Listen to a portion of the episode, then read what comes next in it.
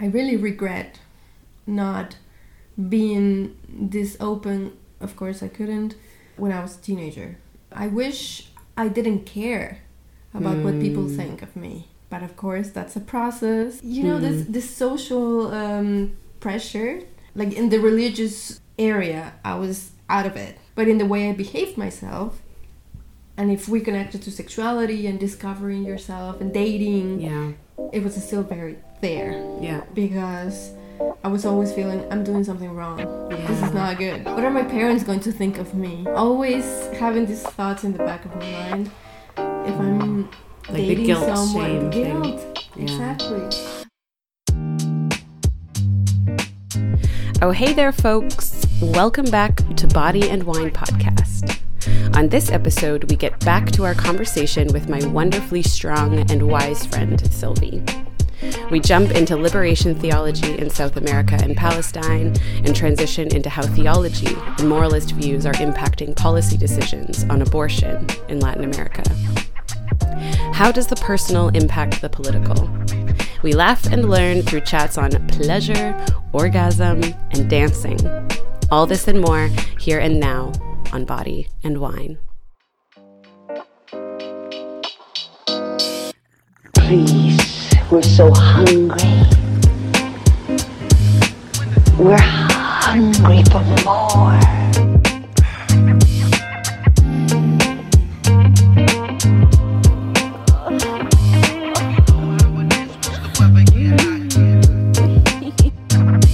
The body of those listening is the temple of the Holy Spirit, and together we desire and agree that it is in good health.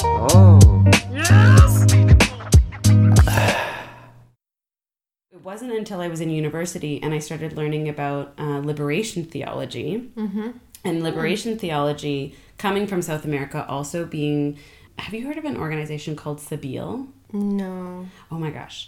So Sabeel is like it's this really cool organization here in Palestine and they're Christian Palestinian based in East Jerusalem.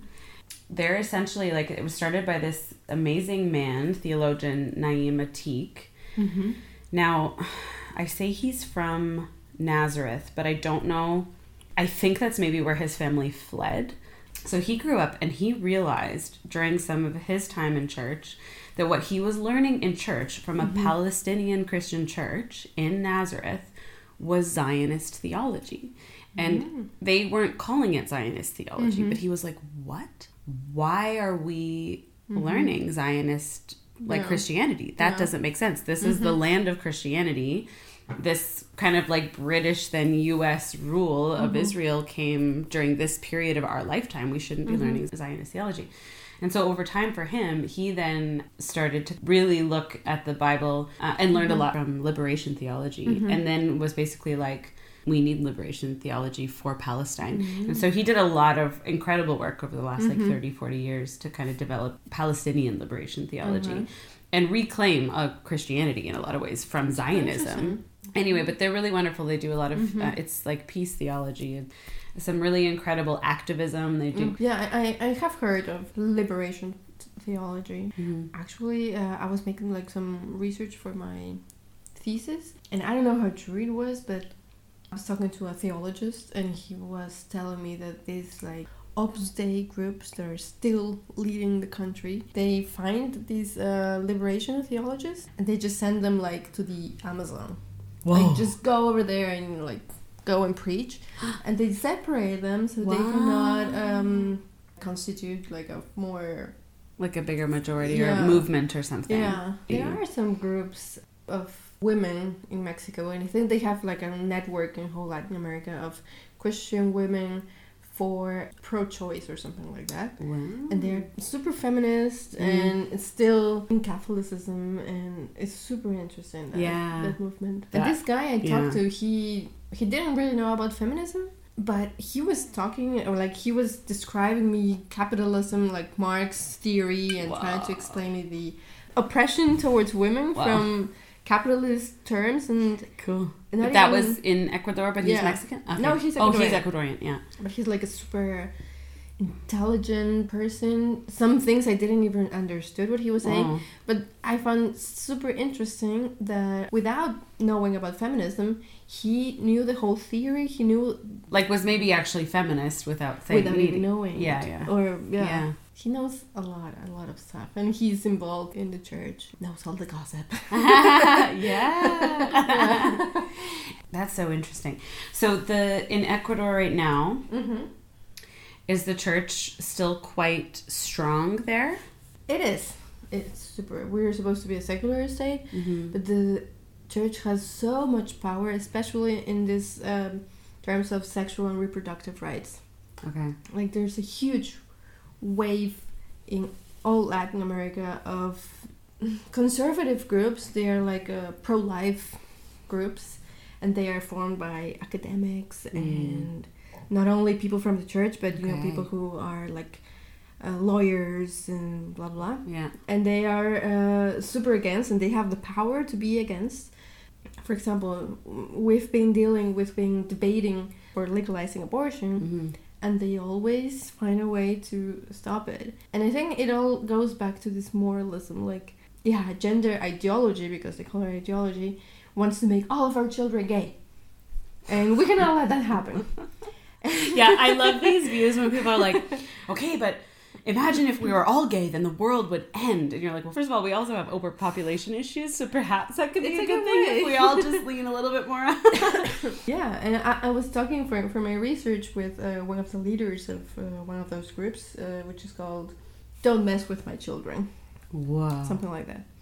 Sorry, and that's against people who are pro Against everything. LGBTQ. Yeah, they're against abortion, against the LGBT agenda, against, uh, how do you say, Oh, contraceptives. contraceptives, everything. And talking about values and the family is such a pure thing that we have to Mm. treasure Mm. without acknowledging that rape happens within family and that's Mm. like the, the biggest Mm. problem in Ecuador. You Mm. have 12 year, year, year olds uh, pregnant Wow. from Yeah. their father, from their brother. Wow. It's a huge problem, and Right. these people are like, no, we have to protect the family. a certain notion of family. Eh, Yeah. Exactly, which definition. is denying we have so many types of family. Yeah. It's, it's just super frustrating. That's a, a topic that I find super interesting is sexuality and motherhood. Like if we only see sexuality connected to motherhood, we have a huge problem because we have mothers who don't want to be like forced mothers Right. and undesired or unwanted children. Yeah. That's something I worked in my master's thesis of we have a state that's forcing our women to become mothers. Hmm. From all the mothers that I talked, I don't know, four out of five, they didn't want to be mothers. Wow. Because first you don't have access to uh, abortion, and then the second time it's like motherhood is such a sacred thing. It's a Yeah, gift. yeah. It's the most precious thing you could have ever think Wow. of. Well, it's very questionable if you've reached certain age and you're not a mother yet. Like for example, me. Yeah. right. I'm married. I'm 30. Why don't you have children? And when are you going to have children? Yeah, yeah, yeah. It's a matter of time. Yeah. Kind of. When you were younger, did you think about that? For me, it's it all goes to this being a good girl. Yeah. And being a good girl means like having a certain image. Like Mm. maybe it sounds harsh, but like you don't whore around. yeah. And that's something that would be like yeah. translated Don't from, sleep from around. Spanish. Kind of. Ah, okay, yeah. Yeah, like uh, people don't see you as a whore. As long as people don't see you as a whore, then you're fine. Which means that you don't party that much, you Mm-hmm. don't date around. You do this steps, you know. You study, Mhm. you're a good student, then maybe you go abroad and you have these new experiences, then you come back, and you're married. Like I knew that was going to happen. Like I didn't even Yeah. criticize that. I just knew that it was just meant to be. It's just going to happen. I just have to wait for it. But I don't know what made me change. I think maybe traveling was what made me open my mind. I think in a way, I don't want to be anything like that Mhm. ever. I want to be the whole opposite. I want to be open. I want to try anything. I want to do anything and everything Yeah. as long as there's um, respect for whoever is around as long nobody gets hurt Yeah. and everyone is happy with it, I'm on. Yeah, like- yeah, yeah, yeah. Open to it. Yeah. Yeah. Because So interesting. do you know when you study uh, chemistry, you see, oh, the whole world is chemistry. Mm. When you study math, the whole Yes. world Yeah, yeah, yeah, yeah, yeah. And when I started studying gender, it was like the whole thing, the whole life is Yeah. gender. And in a way, actually coming to the world, like the whole Mhm. existence of yourself, starts with sex, right? Yeah. And for me, that is so fundamental for for like yes. life and everything, and it also can be very philosophical and also very basic, very like just biological and halas. But um, if we are here, we are not everyone, but we are sexual beings, and our bodies feel pleasure. Yeah. Then why not? Yes. we might think that these topics are super unrelated, mm. but they do. They mold how states are being built and directed in the process of policy making Yeah. and how this impacts like one individual and then many in many different ways at Yes. the same time. So it is super important. Yeah. At the same time, I think I wish I had someone to tell me more about sexuality when I was growing up yeah. because when I was a teenager or a child, it was all like mystery and uh, fear. That's Right. what I got Huh. from all my classes fear. Because sexuality means unwanted pregnancy or an STD. Hmm. That's it. In any class or in any conversation, because I didn't didn't have any of these conversations Right. with my friends, with my closest friends, there was not this openness. I think maybe now that we're 30, but back then it was taboo and we were all feeling the same thing. And it's super weird that sexuality is being connected to fear. I was super afraid. the first person that you told about like some sort of self pleasure was a priest, priest. in But it's unfair. in a, unfortunate yes in a way, I really regret not being this open. Of course, I couldn't when I was a teenager. I wish I didn't care about what people Hmm. think of me. But of course, that's a process. You know, Hmm. this social um, pressure, like in the religious area, I was out of it. But in the way I behaved myself, and if we connected to sexuality and discovering yourself and dating, yeah it was still very there because I was always feeling I'm doing something wrong. yeah This is not good. What are my parents going to think of me? Always having these thoughts in the back of my mind. If I'm Mm. Like the dating guilt, someone, guilt, Yeah. exactly, yeah and ah, that's super unfair. yeah do you remember at what point or what period you started to like no longer feel the guilt or shame with those things like with those Mm, it's not that far away. Like I would say, well, I'm 30 now. Maybe not even in my early 20s, maybe in my mid 20s. It's been a process. Like it was not easy to get rid of all that those vo- voices. yeah yeah yeah can you think of what helped you during like get over Mm, that I think maybe living abroad and being with someone that's not from my country. Because thinking that you are allowed to feel pleasure is not easy. mm. And then someone tells you So or big. someone shows you yeah you can. It's okay. yeah It's like someone opens the door and you're like, Wow. really? yeah and you go very slowly and then i think owning it saying yeah i can and fuck this i'm gonna yeah yeah. But to get there i remember some sometimes thinking am i a whore? Hmm. and then i was like what if like if this makes me a whore then i am. Hmm. fuck everyone. Yeah. And there's actually this reappropriation of the word whore in Spanish, uh, Hmm. puta, in, in the activism, for example. mm-hmm. Yeah, call me that. yeah And I am. And Yeah. I'm, like, there's nothing uh, wrong with it. And I would like to encourage everyone mm-hmm. you know what, just discover Yeah. and you have to learn how your body works and that's the only way it, it scares me with like also the, the violence that's been going on and it's increasing. It scares me. I'm still scared for my life. Yeah. like being a woman Yeah. how risky it is.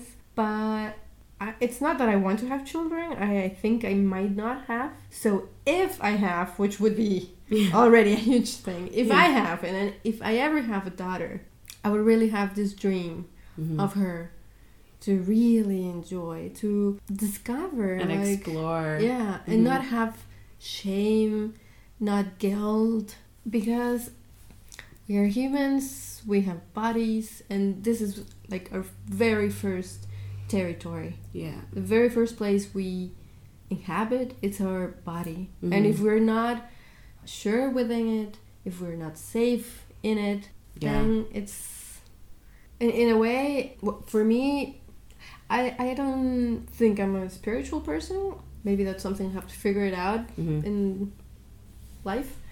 Uh, but i'm not a spiritual and i'm not uh, religious. But i think even sexuality could be something spiritual in a way. It's a it's a connection of individuals. It's it's not just physical. It's also something very deep emotionally Yeah. and psychologically. So you can also see it that way you don't have to be religious to have spiritual experiences Yes. in a way It's connection. it's you know? and that can be connection spiritual. with another human being isn't that amazing like if this whole life is I've, I've been watching this documentary on netflix Mm. um, planet something Mm.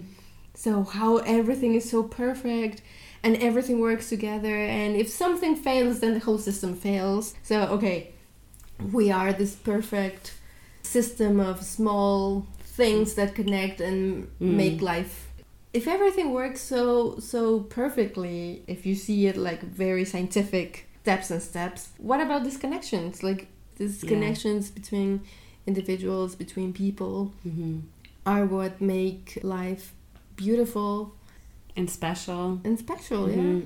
yeah Yeah. so many things happen through so billions and billions of years for you not to enjoy what yeah you feel. yeah for women to be told that they shouldn't experience pleasure for men also to be told that they shouldn't experience pleasure Hmm. physically and emotionally is a damage to their life Mm. their whole Yeah. life how they can Yeah. experience human interactions i think I, I find it like interesting how sex can be something so beautiful hmm but at the same time for me rape or any sort of hmm violence against someone that could also be so traumatic. Yeah. That could also be so damaging to someone's uh, not only physically but your your soul your whole life can be ruined by such an act.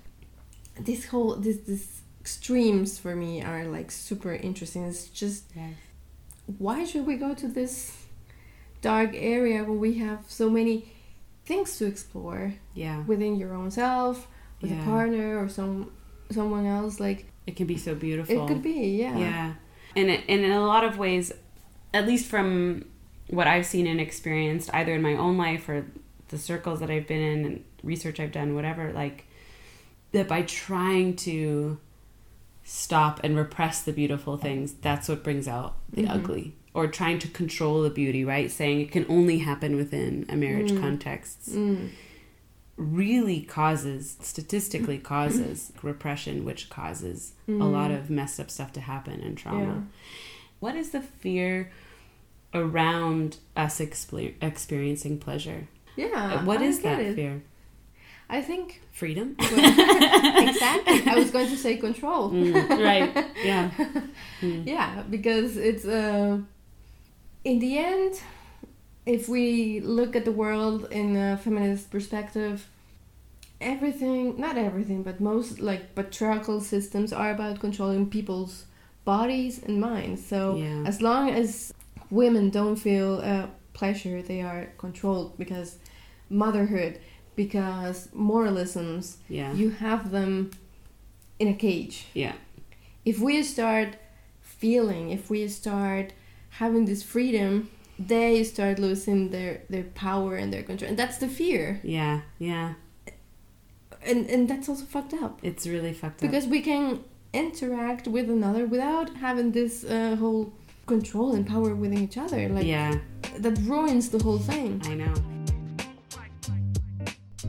I'm just going to pause here to let you know that Body and Wine Podcast encourages guests to freely discuss their experiences, ideas, and opinions. These beliefs and stories are representative of the individuals that share them. Amongst laughs and bits of wisdom, these conversations can include varying challenges related to belief and sexuality. Please use your discretion as you listen, and as always, take care of yourself. Okay, let's get back to it. Couple of questions. On the one hand, had anything that you learned when you were growing up that you wish you didn't and would want people to know otherwise at this point? Then also, if there was something that you did learn that has been so valuable to you mm-hmm. that you want people to know. I guess not to be afraid of yourself. Because I, I wish I didn't learn to be afraid of my own body. Telling me how to be afraid about, like, if you drink, you lose your inhibitions Ah, yeah. and control, of course. Yeah. So letting go of that control, Mm, that's, That's like the the, bad thing. worst thing. right. Because of the things that could happen. Yeah. And I think exactly the, the contrary. Because having control is so uh, stressful. hmm And I think everyone, in a way, is always trying to have control. And every once in a while, I think it's good to say, just Yeah. let, it go. Let it go. let it go and see what happens. Yeah. Just letting go a little bit, feel, to see, to um, explore the Mm. letting go of control every once in a while. I think that's a very important thing. Yeah. That's the only way that you can get to know to yourself. And of course, every time, always in consent. It's also super weird that we make everything sexual, yes. which it doesn't have to be. no. But oh my god, just Yeah. dancing, going Yeah. to the pool, Yeah. can be sexual. yeah. Touching in general. Like, Yeah. yeah. Yeah. But I was, and I was always afraid of what are people going to think of me. Mm. That's like maybe my biggest regret. I think that's the point where I feel the most happy or connected with my body when I'm dancing and I don't give a fuck of what people think. And you're just enjoying yeah. and you move however you want. Yeah. I think that's the best. I totally agree. It's such a freeing thing to be able to like learn how to be in your body and enjoy it. Yeah. My mom would freak out if she knew what a festival is. And I remember my first experience in a festival, like very uptight. Like, oh no, like what are people doing here? Like, hmm, this is not right. But this Why is that the man wearing a tutu? Yeah. Can't. Why are they having such a good time? It's too much fun. Yeah. yeah, yeah.